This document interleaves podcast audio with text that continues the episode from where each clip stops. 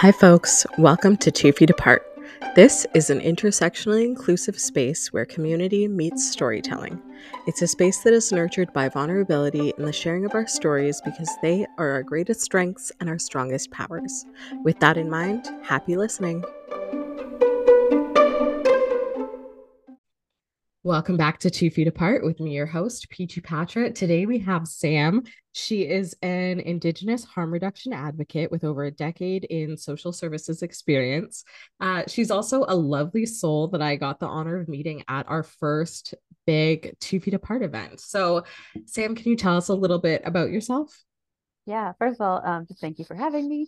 Um, My so pleasure. I'm I'm uh, 33 years old, uh, originally from Sault Ste. Marie, Ontario. Um, I'm currently living in Cambridge with my partner and my puppy.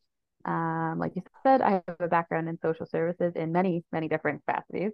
Um, currently, I'm on leave from a job that I love dearly, but the pandemic was really rough on a lot of people. So there was some serious burnout there. But in the meantime, I'm doing volunteer management.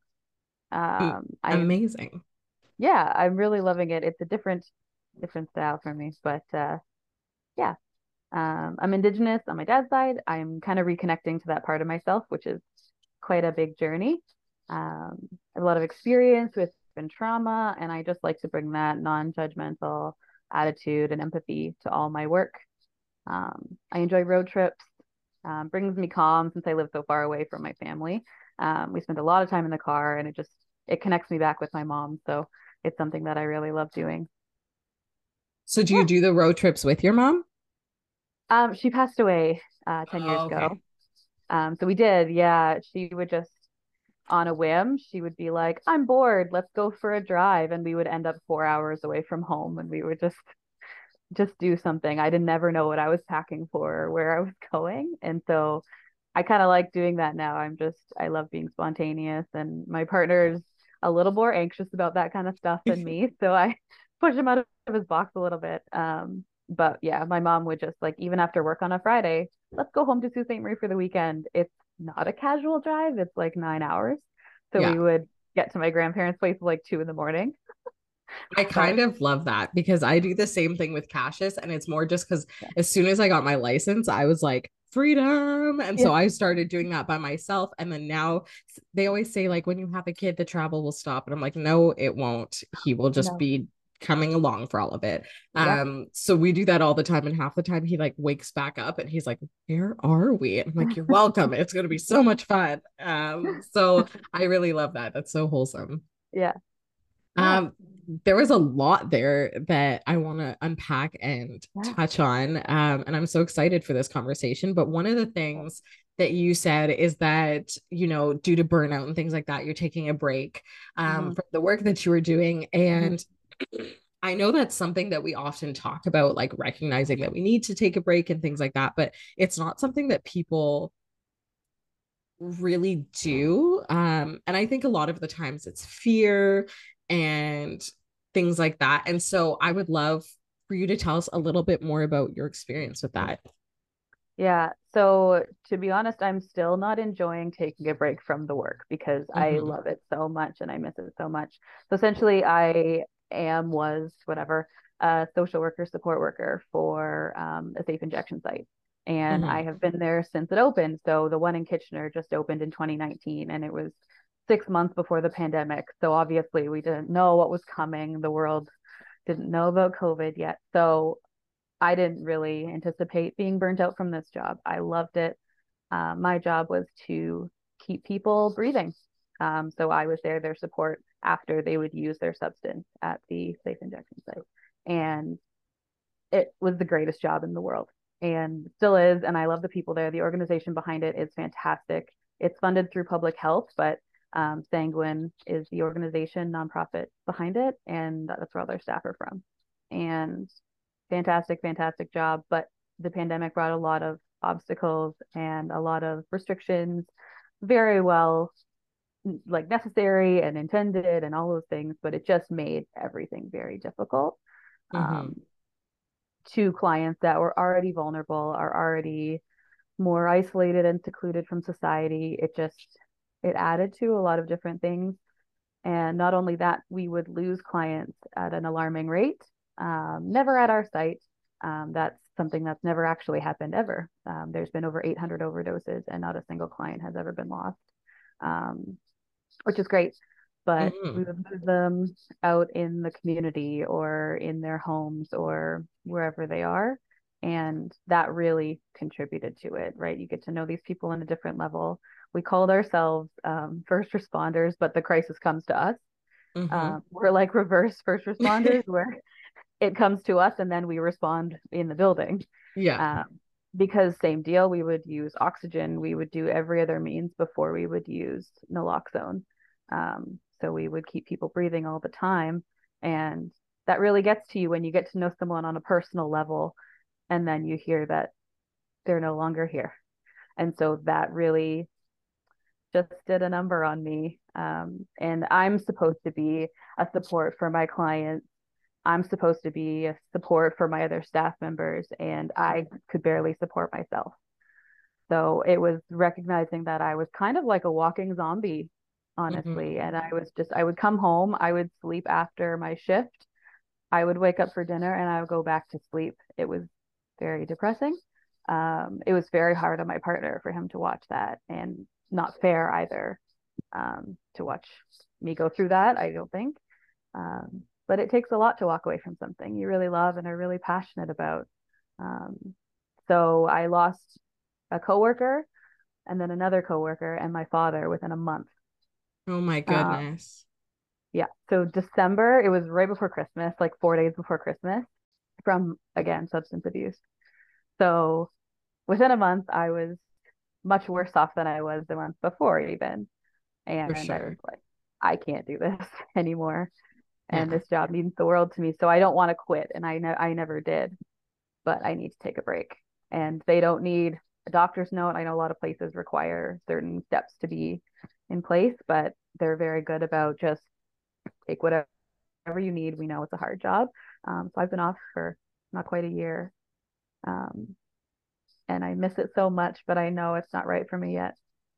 Yeah i commend you so so much for that and i think it's really important that you were able to recognize that prior to because i feel like there's phases like you go through the really like the phase where you're giving it your everything and then you go through the phase where you become that zombie and you're still giving it your everything but obviously then you're like you're missing that from yourself and then I think there comes a point where some people just continue trying to push through that and they start to get jaded and things like that. And so yeah. I think to recognize that is super important. Um, especially in that line of work because you want to be able to maintain who you are as a person while doing all of that um and i think that yeah that's just it's super important and it's incredible work uh so thank you so much for doing that and providing that for our community. Oh, thank you. Um, I know that with safe injection sites, there is a lot of controversy. Yeah. And I think that a lot of it is just because people don't necessarily have the education to understand why and how it's important. Mm. And as much as I can try to explain it, um, it won't be nearly as well as if you were to. So, mm. um, mm. can you tell us a little bit more about kind of the concept, the importance, um, and things like that? Yeah. Um, so really at the end of the day, the only job we have is keeping people alive. Um, everything else is kind of secondary. And we always said that too, right? We can provide a lot of extra services and we always try to go above and beyond. But really, our only job at the end of the day is keeping those people alive. Um, whether that would be you know someone alerted us to an overdose happening in the community. If it was close enough we could attend to it and we could rush out to a bus stop or something like that and we could attend to it. Um, or someone in our washrooms or someone in our in our spaces. We just have to keep people alive. And i think a lot of people have this misconception that we are promoting drug use. Mm-hmm. and i don't think anyone ever promotes drug use right? It's not a thing that we all seek out. Um, right. but I always say that like substances are substances, whether that's a glass of wine or a bottle of wine at night or a cigarette or a cup of coffee in the morning. We're using a stimulant because it helps us. So regardless of what you're using it for, it helps you. I'm not judging you. but there are a lot of people that still hold this stigma for people using different substances because they are known to be more dangerous. But there's still a substance and it's solving a problem that it, it's not drug use that's something that they seek out. It's trying to alleviate something or or cover up some hurt or solve a problem that they don't have skills, capacity, or means to do. Um, and so we're not promoting anything. We're promoting breathing, essentially. And um, if we could help with housing, if we could help with supplies for the night, if we could help with food, we did all of those things. But we were just trying to keep people alive until their next step. And that could be sobriety. That could be finding an apartment. That could be finding a job. Whatever that was, we were there for them. And we never pushed that next step. If someone approached me and said, Hey, Sam, I really want to ask you about what's out there for me for getting so- sober. Um, we also are working on language like clean, getting clean, um, because it implies that someone is therefore dirty.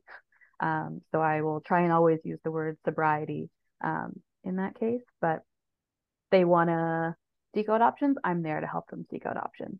But I'm never saying, hey, now that you're done using your substance, let's talk about your options. Because that might not be their priority at that time. That might not be their priority right now or ever. Um, maybe working for them. They might just want to sit in a safe space where someone's not judging them in a warm space, perhaps, because um, during the day, there's not a lot of options for folks. So even if they feel safe using their substances, sometimes going to a consumption site is much safer and warmer and kinder for them because hanging out in a coffee shop isn't always an option. Hanging out at a mall or stores isn't always an option, and shelters are not open during the day.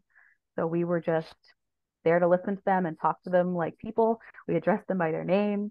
We weren't kicking them out because they were loitering. Um, it's really just a safe, welcoming community. And should they want to go to that next step, we have all the resources in the world to give them. Um, but it was never our priority to push that on them. Um, because when you quit smoking, you might have to try several different routes to go. It's a very difficult thing to do. I know many people that have done it and many people that haven't, and it's very difficult. So if you have to try several different routes for that, I don't totally understand why people don't understand you have to try several different routes for this too. And maybe it's just taking a longer time. Um, and someone if doesn't have the resources or the means or the supportive family or the safe home to go to at night, they're definitely going to be taking longer to mm-hmm. maybe change their path a little bit. Um, and it might take years. It might not. It might take some traumatic event to kind of, you know, kick them into high gear a little bit. But if it takes people who have supportive families, safe homes, safe relationships, a secure job, long to quit a substance they've been using for years, someone who has lost everything or has nothing, it's going to take them a lot longer. And there's just so much judgment on those people that are just trying to stay alive. Mm-hmm. So, yeah. Um, I read something and I think it was pertaining to like crime rates and things like that. And it was around like defunding the police. Um, and we won't get too much into that. But the point of the post that I saw was that it said if you want to address crime, the things you really need to address are mental health supports, accessibility, um, people having safe shelter and homes, people having mm-hmm. access to food, um, and all of these community supports that a lot of people end up taking for granted. And I would say that that is all also similar and can be applied to substance use because it's not like you know that's just the problem um there was another post that i read that uh said you know if you think about it if you were faced with homelessness and for example it was the beginning of winter and you had the option of doing something that could numb it out numb the cold you would forget about you know the current struggles and things going on. I i to be honest have never used any substances aside from weed so i really can't say um you know all of the all of the things that you experience when you're on it but um if you had the ability to do all of that wouldn't you and i thought about it and i was like I sure as heck would. I don't, I do not like the cold. If I didn't have access to warm clothing, if I was hungry, if I was like, where am I going to sleep tonight? And I had the option of being really depressed and anxious all the time or having some form of being able to numb it out, yeah. I would probably do that. Um, and so I think it's recognizing that like it's a lot more than just a drug problem. It's a huge issue with all of these mm-hmm. underlying things. Um, and I really love that you guys have the ability to give those resources, but it's kind of a when you are ready and you want it, it's there, but we're not going to push it on you. Um, and that kind of brings me to my next point. Like, have you seen the show? I'm imagining so, but have you seen the show Intervention? Yeah. Yeah. So I would love to know um, your thoughts on that because a lot of the time they really do they kind of skirt around all of the underlying issues and they're like we're here to help you we're here to help you. We're going to force you to go to rehab and we're going to kind of make it this big show in front of your friends and family. Um i would love to know what your thoughts are on that show. Yeah i haven't watched it in years but i know it came out at a time when i was a lot younger right? So mm-hmm. i didn't know a lot of things that i know now and um I didn't have experience with a lot of different substances that I that I do now. Not personal experience, but um, working experience. So I can't say that if someone told me to do something in front of my friends and family that it would make me want to do something right then and there. Mm-hmm. Like they are not the they are not the catalyst for me. If someone tells me to do something in front of people, I would probably get more frustrated with them and actively not want to do that thing, whatever it is you need to go to university right now. I was like, you know what? I'm just not going to go because you all want me to, because it feels like pushing you against a wall in a corner and it doesn't feel right. And I I hate the show. Knowing what I know now, I did not know that back then. I didn't really like it back then. I just didn't really know why. It just gave me the ick. It just gave me a weird mm-hmm. feeling. And um full transparency. So I don't think my father used um, injectable substances. His drug of choice was alcohol, um, which um, my clients would always say was much worse for them than anything they would ever use now. Um, that's a whole other thing. Yeah. But alcohol is something that people are so dependent on they don't realize. If mm-hmm. I ever told him to, to not do it, it's not going to make him not do it. that has no it has no drive it has no pull. Someone needs to want to do something. And yes. it took me years to realize that because as a kid and as a young adult as a whatever going into university learning more things i wanted him to stop. I wanted me to be the reason for him to stop. Mm. and that was hurting me because i thought like why am i not a good enough reason? But that had nothing to do with it. No he was hurting. He was dependent. He was he was really struggling with his mental health and me telling him to do something sure i would love that to be the reason. We all would. But that's not the reason that someone's using in the first place. They're not doing it to hurt you. They're not doing it to cause a problem. They're using it to fill a void um, cover up pain deal with things that they don't actually know how to or have the ability to or resources to deal with and so it's not you that they're trying to hurt, but you are not going to be the problem solver either. There are, like you said, there are a million other things that are actually the problem. Maybe if they addressed that, hey, are you unhappy at work? Hey, are your medications not right? Hey, are you feeling unsafe in your home?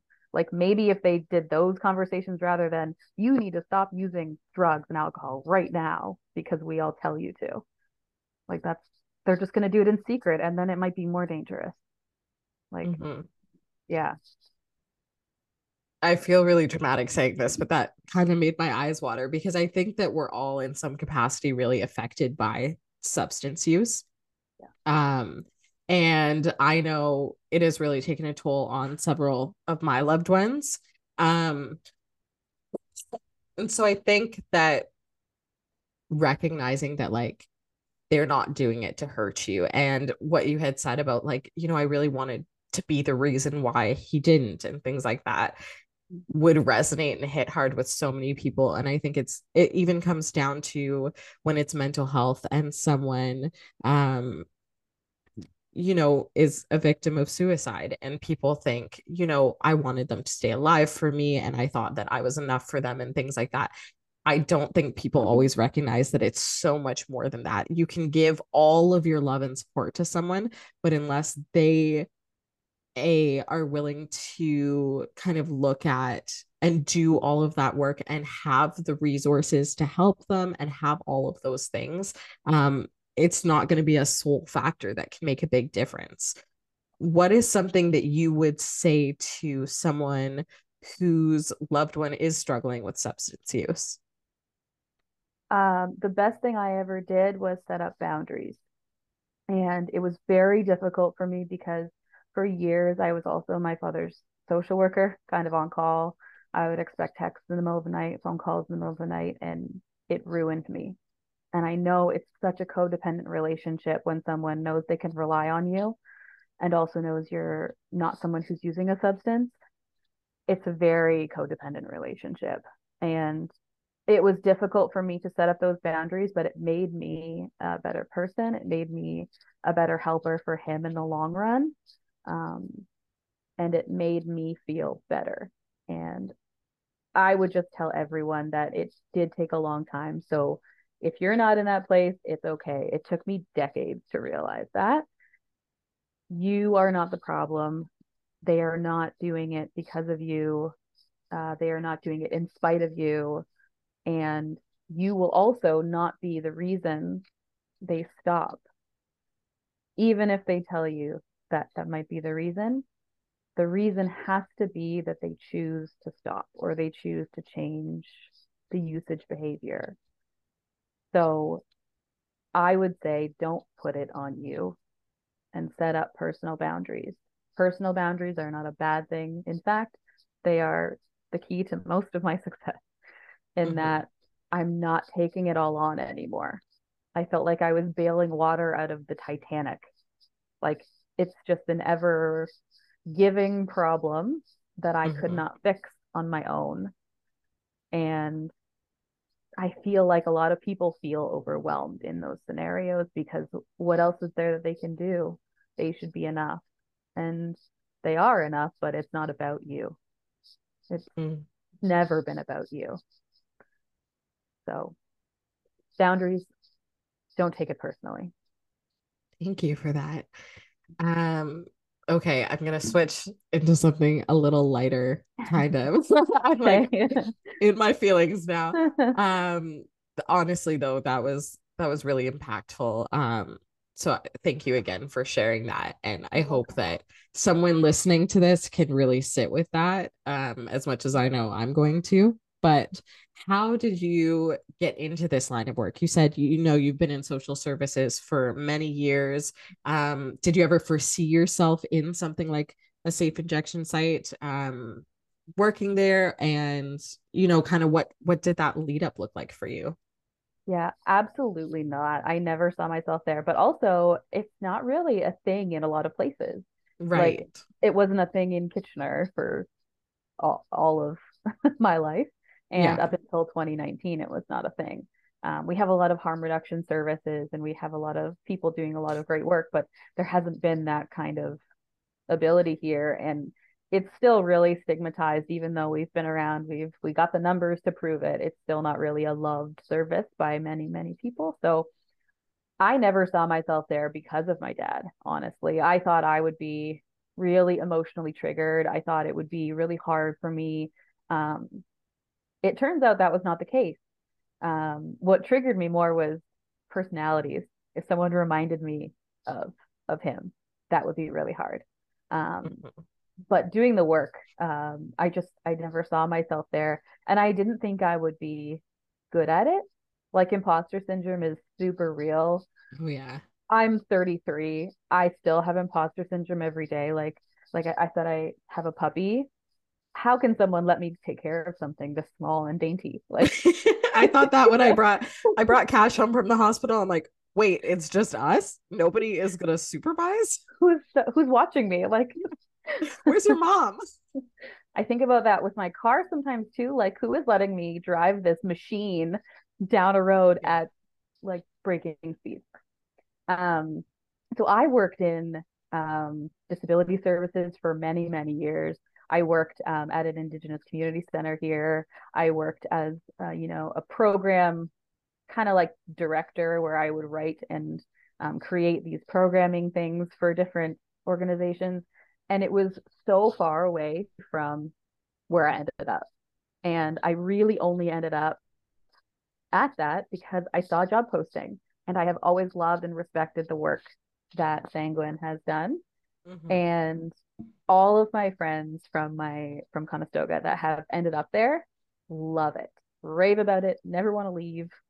It was just it was seemed like the greatest job ever.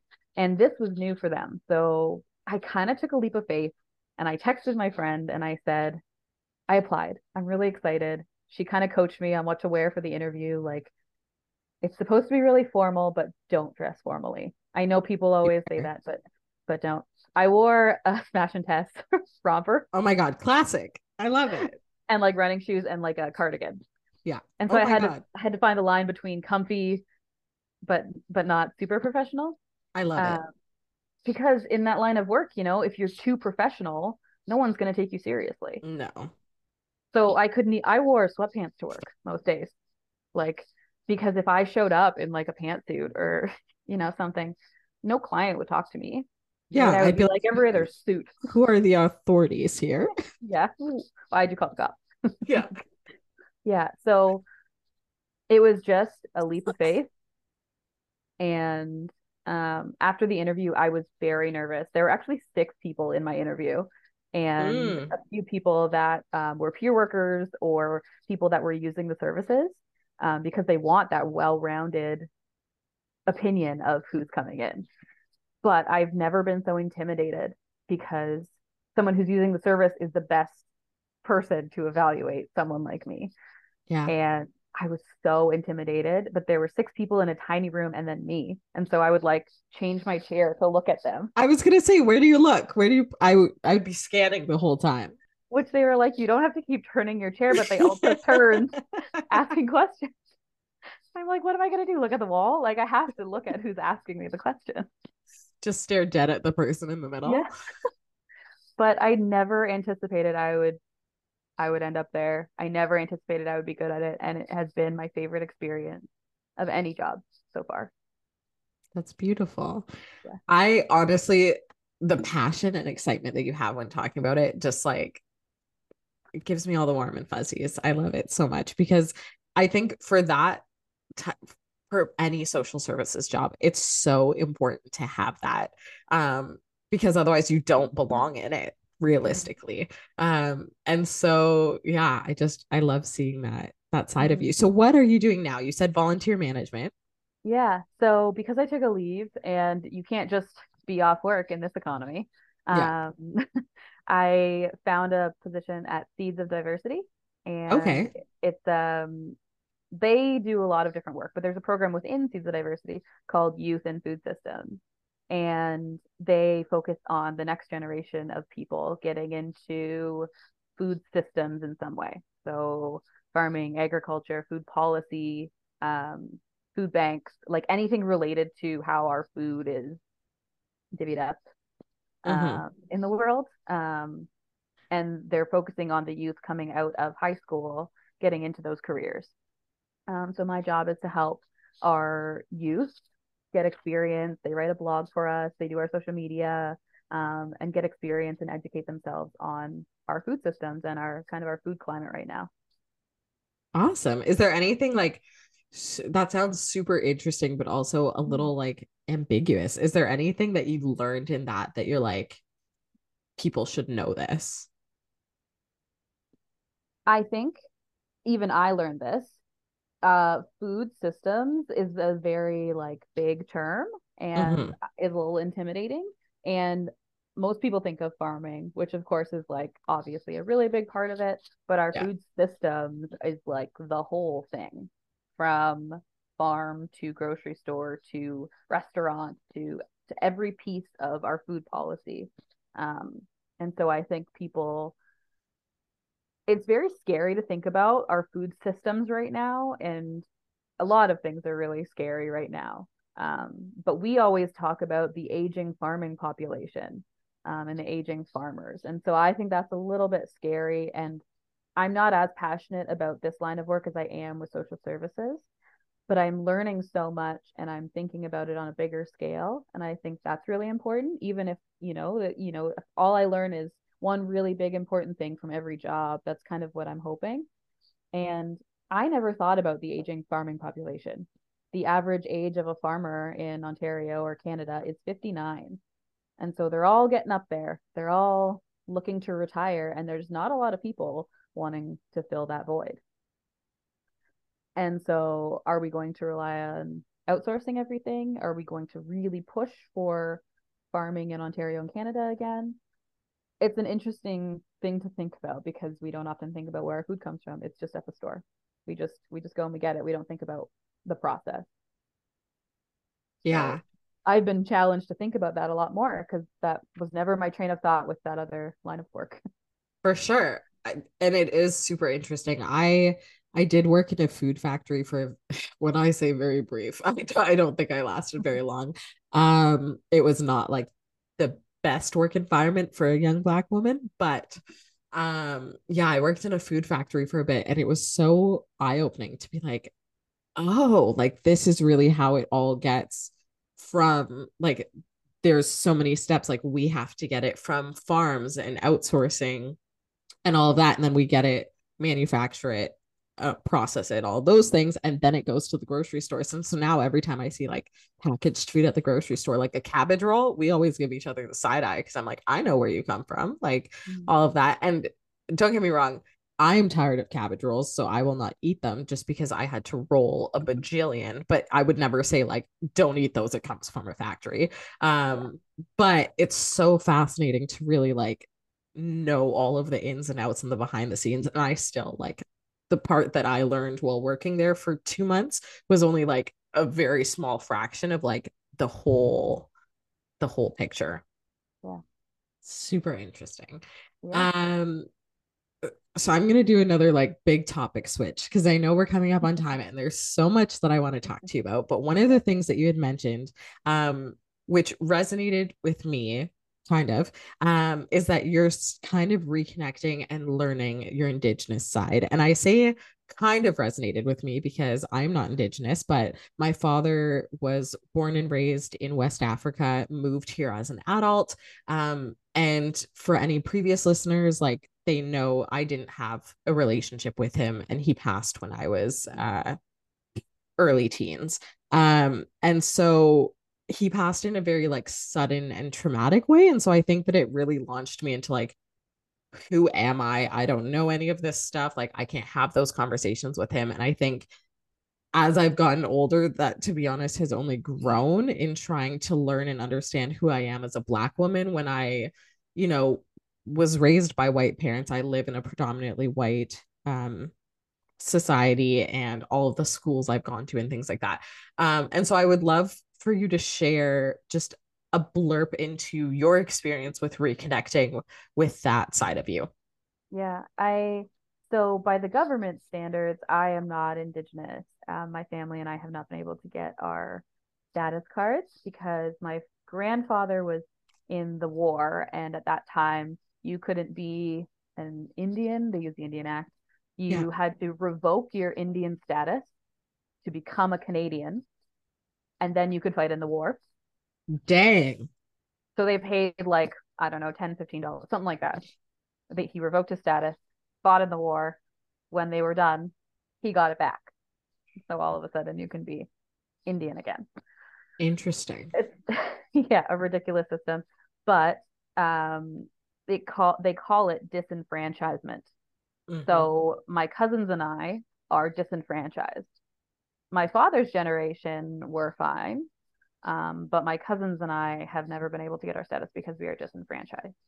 So for years, my father was the youngest by like 14, 13 years. My cousins are his age.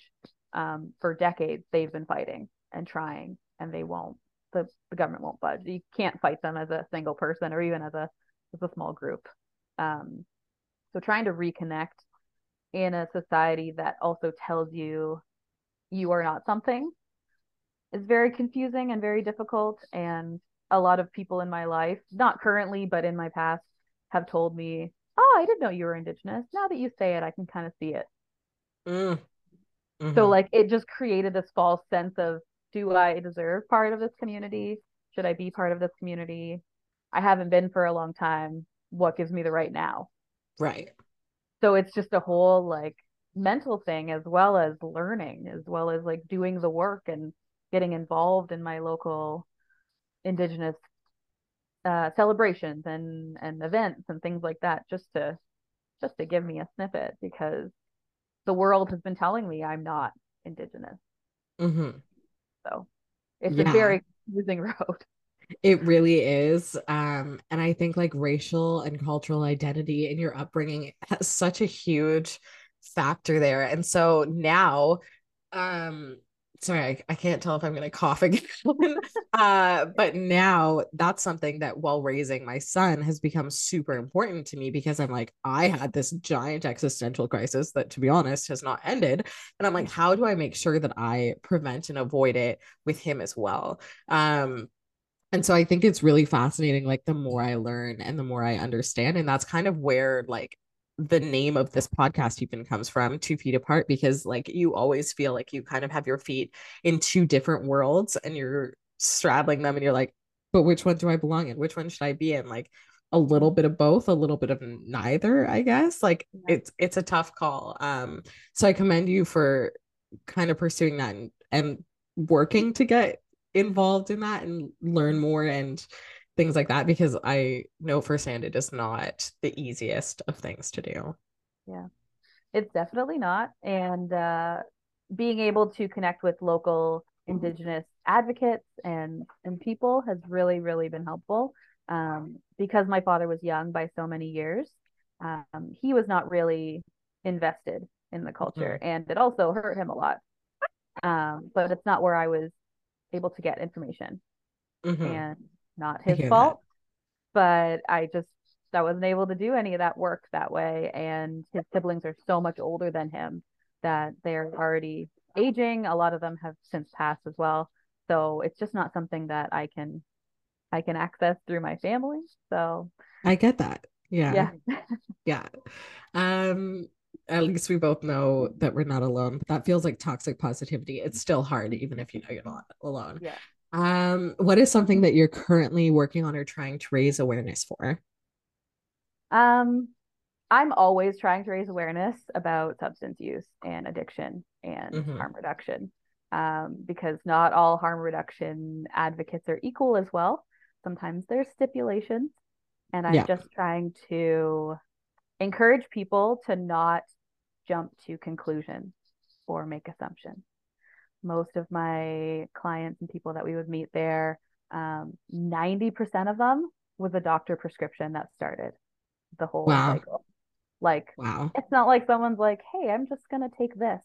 It's, I ran out of my prescription and now I'm hooked and I have to find something. And mm-hmm. it started from, you know, a broken leg, or a lot of them were work incidents. So I would just love for people to not jump to conclusions and in a world where it feels like everything is on fire all of the time like maybe we just should not jump to conclusions about others. Exactly. Um i love that. And can our listeners i will link it below but can our listeners best find or support you on instagram? Is that the best place to put?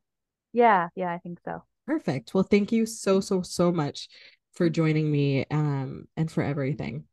Thank you so much for having me